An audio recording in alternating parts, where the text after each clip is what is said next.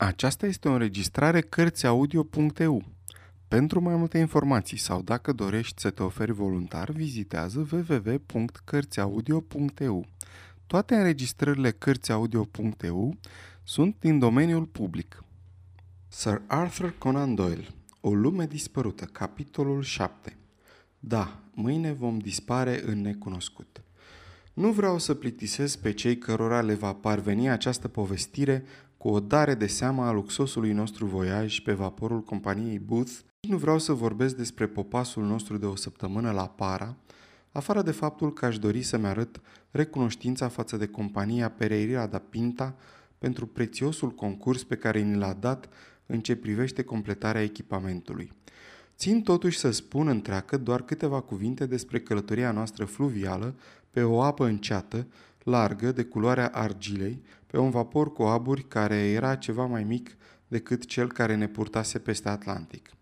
Într-o bună zi ne-am pomenit trecând prin strâmtorile de la Obidos că am ajuns în orașul Manao. Aici am fost salvați de domnul Shortman, reprezentantul companiei comerciale anglo-braziliene, de a gusta din farmecul discutabil al hotelului din localitate. În fazenda lui primitoare ne-am petrecut timpul până s-a împlinit termenul la care eram autorizați să deschidem scrisoarea cu instrucțiunile profesorului Challenger. Înainte de a ajunge la evenimentele surprinzătoare pe care ni le rezervă această dată, aș dori să întocmesc o descriere mai amănunțită a tovarășilor mei antrenați în această aventură, precum și a însoțitorilor pe care i-am putut recruta în America de Sud.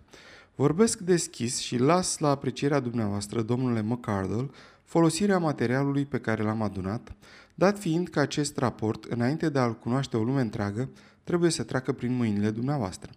Cunoștințele științifice ale profesorului Summerlee sunt prea bine cunoscute ca să le mai reamintesc. El e mai bine pregătit decât s-ar putea crede la prima vedere pentru o expediție inconfortabilă ca aceasta. Făptura lui înaltă, uscată și noduroasă e insensibilă la oboseală, iar felul lui de a fi uscat, mai mult sau mai puțin sarcastic și de multe ori cu totul antipatic, rămâne neschimbat oricâte modificări ar surveni în anturajul lui. Deși în vârstă de 66 de ani, nu l-am auzit niciodată arătându-și vreo nemulțumire cu prilejul neplăcerilor cărora a trebuit să le facem față de atâtea ori. Socoteam prezența lui drept un balast pentru expediție, dar acum sunt fără îndoială încredințat că facultatea lui de a îndura e tot atât de mare la el ca și la mine. Ca temperament, e acru din fire și sceptic. De la început nu și-a ascuns convingerea că profesorul Challenger e un mistificator 100%, că ne-am îmbarcat într-o absurdă vânătoare de gâște sălbatice și că probabil nu vom recolta nimic din America de Sud, afară de decepții și primejdii, iar în Anglia corespunzătorul ridicol. Iată părerile cu care, cu multe strâmbături ale făpturii lui uscate și cu nesfârșite tresăriri din bărbișonul lui de țap, n-am împuiat urechile de-a lungul întregului drum de la Southampton la Manaus. Dar când a coborât de pe vapor și a găsit o consolare în frumusețea și în diversitatea vieții insectelor și a păsărilor din jur, pentru că e un om perfect sincer în pasiunea pe care o nutrește față de știință. Își petrece zilele colindând pădurile cu pușca și cu plasa de fluturi, iar serile clasând și așezând specimenele capturate. Printre originalitățile lui, de mai mică importanță e și neglijența lui în ceea ce privește îmbrăcămintea. Nu e din care afară de curat, e cât se poate de distrat în purtări și obișnuiește să fumeze o lulea scurtă de lemn pe care nu o lasă decât rare ori din gură. În tinerețe a luat parte la mai multe expediții științifice, a fost cu Robertson în Papua și viața în aer liber ca și barca nu reprezintă nimic nou pentru el. Lord John Roxton are unele puncte comune cu profesorul Summerlee și altele în care e în cea mai totală opoziție cu el. Deși cu 20 de ani mai tânăr, păstrează totuși ceva din făptura osoasă și sfrijită a profesorului. În ceea ce privește înfățișarea, l-am descris, dacă nu mă înșel, în partea aceea a povestirii pe care am lăsat-o în urma mea la Londra. E excesiv de curat și de îngrejit în felul lui de a fi Poartă cu multă atenție haine de drill alb și cizme înalte făcute special împotriva țânțarilor și se bărberește cel puțin o dată pe zi. Ca și atâția oameni de acțiune, e scurt la vorbă și se adâncește repede în propriile lui gânduri. E totdeauna gata să răspundă la întrebare, ori să ia parte la o discuție și vorbește într-un chip ciudat și cu destul haz. Cunoștințele lui asupra lumii și în special asupra Americii de Sud sunt surprinzătoare. Are o credință nestrămutată în norocul cărătoriei noastre, noroc pe care nu-l poate micșora nici rânjetul profesorului Summerlee. Lordul are o voce plăcută și un ton liniștit, dar în adâncul ochilor lui albaștri se ascund latențe nebănuite de mânie nestăpânită și de hotărâre implacabilă, cu atât mai primejdioase cu cât sunt mai bine ținute în frâu. Vorbește rar despre propriile lui isprăvi din Brazilia și Peru și a fost o revelație pentru mine când am descoperit ce agitație a stârnit simpla lui prezență printre indigenii de pe malul fluviului, care îl consideră drept campionul și apărătorul lor. Isprăvile căpeteniei roșii, cum îi zic ei, s-au perfăcut în adevărate legende, iar faptele adevărate, atât cât am putut la afla, au fost într-adevăr extraordinare. Iată care erau aceste fapte. Lordul John fusese cu câțiva ani în urmă în țara nimănui, care e mărginită de granițele trasate numai pe jumătate în Peru, Brazilia și Columbia.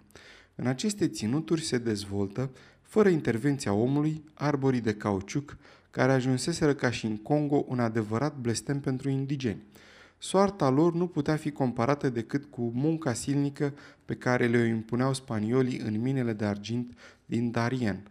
O mână de tâlhari metiși stăpânea regiunea, înarmând indienii care îi sprijineau, prefăcând în sclavi pe ceilalți și terorizându-i ca să-i stilească să recolteze cauciucul, care era trimis apoi pe fluviu în jos spre Para. Lord John Roxton luptase o vreme pentru nefericitele victime, dar nu primise drept răsplată decât amenințări și insulte. Atunci declarase război pe față metisului Pedro Lopez, șeful traficanților de sclavi, înrolase o bandă de sclavi fugiți de la stăpân, îi înarmase și condusese o campanie care se încheiase în același timp cu uciderea, cu propria lui mână a celebrului metis și, ca urmare, cu prăbușirea sistemului al cărui exponent era metisul. Nu e de mirare că omul cu părul roșu cu vorba catifelată și cu felul de a fi liber și degajat, era privit acum cu adânc interes pe malurile fluviului sud-american, deși sentimentele pe care le inspira erau un chip firesc, foarte amestecate, deoarece recunoștința indigenilor era ținută în cumpănă de ura celor care doreau să exploateze. Un rezultat util al ultimei lui expediții era că putea vorbi fără greutate lingua geral, limba aceea specială o treime portugheză și două treimi indiană, care se vorbește curent în toată Brazilia. Am spus altădată că Lord John Roxton avea un fel de obsesie a sud-americanismului. Nu putea vorbi fără pasiune despre această țară întinsă, iar pasiunea lui s-a dovedit contagioasă, deoarece, așa neștiutor cum eram, mi-a captivat atenția și mi-a trezit curiozitatea. Ce n-aș da să pot reproduce puterea de sugestie care se desprindea din vorba lui, acel amestec special de cunoștințe adevărate și de pură imaginație care îl făcea atât de fascinant încât, în cele din urmă, până și zâmbetul sceptic al profesorului dispărea încetul cu încetul de pe fața lui trasă când îl asculta. Lord John ar putea spune povestea acestui fluviu puternic atât de repede exploatat, deoarece unii dintre primii cuceritori ai Perului de azi au străbătut întregul continent pe apele lui, și totuși atât de necunoscut în ce privește tot ce se află dincolo de malurile lui veșnic schimbătoare. Ce e acolo?" strigă el arătând spre nord. Păduri, mlaștini și junglă de nepătruns. Cine știe ce pot ele să ascundă? Și dincolo, spre sud, o întindere sălbatică de păduri mlăștinoase, în care niciun alb nu a pătruns vreodată. Necunoscutul ne înconjoară din toate părțile. Ce mai putem ști dincolo de această linie îngustă a fluviului? Cine ar îndrăzni să spună ce se poate petrece într-o regiune ca aceasta? De ce n-ar avea dreptate bătrânul Challenger? La o provocare directă ca aceasta, rânjetul încăpățânat apărea din nou pe, fra- pe fața profesorului Summerlee, în timp ce stătea dând din cap jocoră, tăcut și antipatic, după norul de fum al lulelei lui de lemn. Cam asta aș avea de spus deocamdată despre cei doi tovarăși albi, al căror caracter și ale căror scăderi se vor vedea mai departe, așa cum se va vedea și caracterul meu, pe măsură ce se va desfășura această povestire. Trebuie să spun că am înrolat și câțiva indieni care vor juca în cele ce urmează un rol destul de important. În primul rând, un negru uriaș pe nume Zambo, un adevărat Hercule negru, nărăvaș ca un cal și aproape tot atât de inteligent. L-am înrolat la para, recomandat de compania de navigație, pe a cărei vase învățase să vorbească o engleză pocită. Tot la para am mai angajat pe Gomez și pe Manuel, doi metiși de prin părțile de sus ale fluviului, care tocmai coborâseră cu o încărcătură de lemn roșu. Erau tuciurii, bărboși și cruzi, îndemânatici și iuți ca două pantere. Amândoi își petrecuseră viața prin părțile de sus ale Amazonului, pe care tocmai ne pregăteam să le explorăm, lucru care l-a făcut și pe Lord John să-i angajeze. Unul dintre ei, Gomez, mai avea și avantajul că vorbea perfect englezește – Oamenii aceștia se arătară dispuși să muncească pentru noi personal, să ne gătească mâncare, să vâzlească și să facă orice pentru suma de 15 dolari pe lună. Pe lângă ei am mai angajat trei indieni mojo din Bolivia, dintr-un trib mai priceput ca oricare altul la pescuit și l-a construit bărci.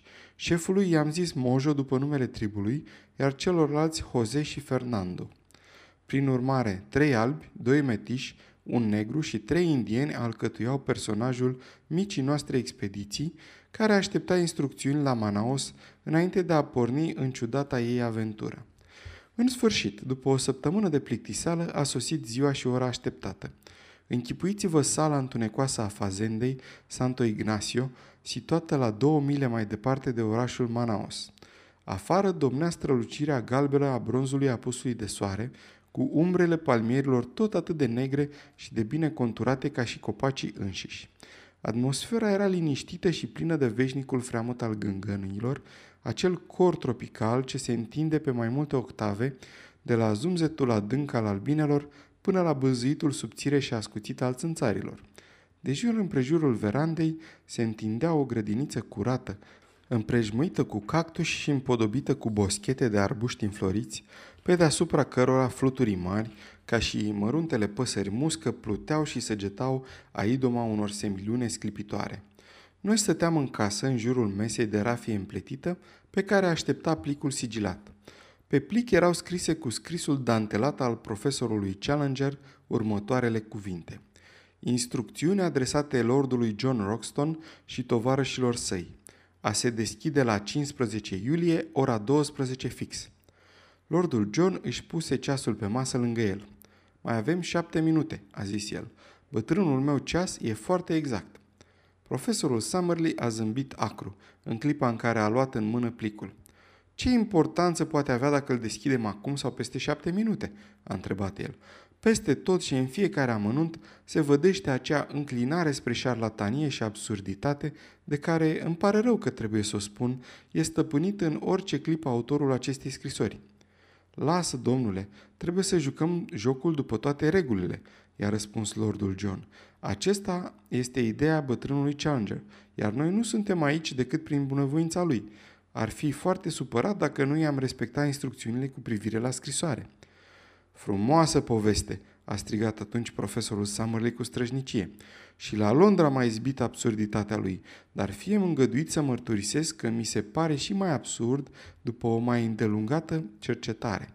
Nu știu ce se găsește în acest plic, dar în afară de cazul când am găsit în el ceva destul de precis, aș fi foarte tentat să iau vaporul care coboară fluviul și să mă duc în Bolivia la Para. În definitiv, mai am și altceva de făcut mai bun decât să dovedesc nemednicia afirmațiilor unui nebun. Acum Roxton a sosit fără îndoială momentul. A sosit, a zis Lordul Roxton. Putem începe. A luat plicul și l-a deschis cu briceagul. Apoi a scos din plic o foaie de hârtie împăturită, pe care a desfăcut-o și a așezat-o cu grijă pe masă. Foaia era albă. A întors-o și pe dos era tot albă. Ne-am uitat unul la altul într-o tăcere tulburătoare pe care a, a rupt-o cu o explozie de râs jocoritor profesorul Summerley. Iată o dovadă evidentă, a strigat el. Ce mai doriți? Recunoaște el însuși că e un șarlatan. N-avem altceva mai bun de făcut decât să ne întoarcem acasă și să-l demascăm ca pe un impostor nerușinat. Cerneală simpatică? am sugerat. Nu cred, a răspuns Lord John Roxton, îndreptând foaia spre lumină. Nu, tinere, nu e cazul să te înșeli singur. îți garantez că pe hârtia asta n-a fost scris niciodată nimic. Pot să intru? S-a auzit un glas dinspre verandă și umbra unei făpturi încovoiate s-a strecurat prin pata de lumină pe care o făcea soarele. O, glasul acela, această lărgime monstruoasă de umeri. Am sărit toți în picioare cu un strigă de surprindere în clipa când Challenger, purtând pe cap o pălărie copilărească de pai, rotundă și cu panglica colorată, cu mâinile vârâte în buzunarul hainei și cu ghetele de pâslă care se profilau ascuțit în timp ce înainta, a apărut în fața noastră. Și-a lăsat capul pe spate și a rămas așa în lumina aurie, cu toată strălucirea bărbii lui de bătrân asirian, cu toată insolența inerentă a ploapelor căzute și a ochilor lui necruțători. Mă tem, a început el scoțându-și ceasul, că am ajuns cu câteva minute mai târziu. Trebuie să vă mărturisesc că atunci când v-am încredințat plicul acesta, nici nu mi-a trecut prin minte să vă las să-l deschideți, deoarece eram sigur că o să fiu alături de dumneavoastră înainte de ora fixată. Această nefericită întârziere poate fi atribuită în parte unei călăuze nepricepute, în parte unui inoportun banc de nisip. Mă tem că i-am oferit colegului meu, profesorul Summerley, prilejul să spună blestemății pe seama mea. Mă simt dator să declar, domnule, i-a răspuns lordul John, cu un glas destul de aspru, că schimbarea dumneavoastră de atitudine înseamnă o mare ușurare pentru noi, deoarece misiunea noastră avea aerul că se îndreaptă spre un sfârșit prematur. Nici acum nu pot să înțeleg cu niciun preț de ce ați procedat într-un chip atât de neobișnuit. În loc să răspundă, profesorul Challenger ne-a strâns mâna, lui Lord John și mie, s-a aplecat cu o gravă aroganță în fața profesorului Summerley și s-a lăsat să cadă într-un fotoliu de trestie care a troznit și a gemut sub greutatea lui. E pregătit totul pentru călătoria noastră. Putem pleca chiar mâine. Atunci așa o să și facem. Nu mai aveți nevoie de nicio hartă care să vă orienteze de vreme ce vă bucurați de neprețuitul avantaj de a vă călăuzi eu însumi. Chiar din primul moment eram hotărât să conduc personal cercetările. Cele mai amănunțite hărți n-ar fi, după cum ușor veți conveni, decât niște biete surogate în comparație cu luminile proprii mele inteligențe și cu sfaturile mele. Iar în ce privește gluma nevinovată pe care am făcut-o cu plicul sigilat, e clar că dacă v-aș fi mărturisit toate intențiile mele, aș fi fost nevoit să rezist insistențelor neplăcute de a mă alătura domnilor voastre în această călătorie. Aceste insistențe nu aveau să vină din partea mea, domnule, a strigat spontan profesorul Summerley, atâta timp cât mai exista și un alt vapor peste Atlantic. Challenger l-a dat la o parte cu un gest al mâinii lui mari și păroase. Bunul dumneavoastră simț va sprijini, sunt sigur, argumentele mele și vă va face să înțelegeți că a fost mai bine să fiu stăpân eu însumi pe propriile mele mișcări și să apar tocmai la momentul potrivit, atunci când prezența mea va fi ajuns necesară. Momentul acesta a sosit. Sunteți în mâini bune. Nu o să greșiți ținta. De aici înainte ei au conducerea acestei expediții și trebuie să vă cer să terminați pregătirile dumneavoastră la noapte ca să putem pleca de vreme mâine dimineață. Timpul meu e prețios și același lucru l-am putea spune într-o măsură mai mică și despre al dumneavoastră. Propun prin urmare să înaintăm cât mai repede ca să vă pot arăta ceea ce ați venit să constatați. Lord John Roxton închiriase un mare vapor, Esmeralda, care trebuia să ne ducă în susul fluviului. Întrucât privește climatul, era fără importanță ce timp am fi ales pentru expediția noastră, deoarece variațiile de temperatură de la 75 la 90 de grade Fahrenheit nu însemnau o diferență prea mare. În ceea ce privește umezeala însă, lucrurile nu stăteau tocmai așa. Din decembrie și până în mai ține sezonul ploios și în acest timp fluviul crește cu încetul până atinge o înălțime de aproape 40 de picioare deasupra nivelului lui cel mai scăzut. Apoi se revarsă peste maluri, acoperind cu lagune mari o uriașă suprafață de pământ și formând o vastă întindere, numită de localnici Gapo, o întindere care e prea mlăștinoasă pentru a fi străbătută cu piciorul, dar prea puțin adâncă pentru navigație. Începând de prin iunie, apele încep să se retragă și în octombrie sau noiembrie ajung la nivelul lor cel mai scăzut. În felul acesta, expediția noastră trebuia să aibă loc în sezonul secetos, când marele fluviu și afluenții lui erau mai mult sau mai puțin în starea lor normală. Curentul era slab, pentru că panta nu prezenta decât o înclinație de 8 țoli la milă. Nici o apă curgătoare nu putea fi mai potrivită pentru navigație, deoarece vântul dominant bătea dinspre sud-est și vasele cu pânze făceau mereu călătorii spre frontiera peruviană, coborând apoi cu curentul. În cazul nostru, mașinile excelente ale Esmeraldei puteau să nu țină seama de curentul leneș al fluviului și ne îngăduiau să înaintăm tot atât de repede ca pe un lac cu apă stătătoare. Timp de trei zile ne-am îndreptat spre nord-vest, în sus, pe fluviul care, chiar și aici, la o mie de mile de locul unde se varsă în ocean, era totuși atât de larg încât din mijlocul lui cele două maluri păreau doar simple umbre la orizont. În ziua a patra de la plecarea noastră din Manaus, ne-am angajat pe un afluent, care la punctul de confluență e doar ceva mai îngust decât fluviul principal. Totuși, afluentul s-a îngustat repede și după alte două zile de călătorie am ajuns într-un sat indian unde profesorul a stăruit să coborâm pe pământ și a propus să o trimitem pe Esmeralda înapoi la Manaus. În curând, zicea el, o să întâlnim porțiuni unde curentul e foarte rapid și vasul n-ar mai putea fi folosit. Am mai adăugat în secret că ne găseam aproape de porțile regiunii necunoscute și că cu cât vor fi mai puțini cei informați de acest lucru, cu atât va fi mai bine. Tot în acest scop ne-a cerut să ne dăm cuvântul de onoare că nu o să publicăm sau să spunem nimic care ar putea să dea vreo indicație exactă asupra locului către care ne îndreptăm. La rândul lor, slujitorii au fost puși să jure același lucru. Din această cauză sunt silit să nu precizez nimic în povestirea mea și aș dori să-mi previn cititorii că pe orice hartă sau plan ar așeza indicațiile pe care le voi da, distanța de la un punct la altul va fi exactă, dar longitudinea și latitudinea vor fi din adins neclare, așa încât să nu se poată lua drept îndrumări utile cu privire la acea regiune. Motivele pentru care profesorul Challenger dorea acest secret puteau fi sau nu întemeiate. Noi însă nu aveam posibilitatea să hotărâm dacă era sau nu cazul să ne conformăm dorințelor lui, deoarece el se arătă dispus să renunțe mai curând la întreaga expediție decât să modifice condițiile în care ne călăuzea. În ziua de 2 august, când ne-am luat rămas bun de la Esmeralda, am rupt cea din urmă veriga a lanțului ce ne mai lega cu lumea din afară. Au trecut de atunci patru zile, în care timp am închiriat de la indieni două bărci mari, făcute dintr-un material atât de ușor, piele întinsă pe un schelet de bambus, încât le puteam trece peste orice obstacol. Ne-am îmbarcat în ele împreună cu toate lucrurile noastre, după ce am mai angajat încă doi indieni ca să ne ajute la văslit.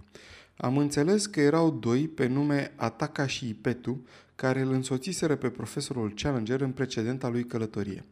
Păreau îngroziți la gândul că vor mai face încă o dată drumul, dar șeful lor avea puteri discreționare în această regiune și dacă afacerea îi se părea bună, oamenii clanului nu mai puteau spune nimic. Și așa, într-o dimineață, am dispărut în necunoscut. Trimit această dare de seamă cu o barcă ce coboară fluviul și poate că va fi ultimul nostru cuvânt adresat celor care se interesează de soarta noastră. Conform înțelegerii, ți-o adresez, iubită McCardle, și las la aprecierea dumitale dreptul de a o răspândi, de a o modifica sau de a face cu ea ceea ce vei crede de cuvință. După siguranța care se desprinde din felul de a fi al profesorului Challenger și în ciuda nedezmințitului scepticism al profesorului Summerlee, nu mai am nicio îndoială că acela care ne conduce va dovedi exactitatea spuselor lui și că ne aflăm într-adevăr în pragul unei experiențe cât se poate de remarcabile. Sfârșitul capitolului 7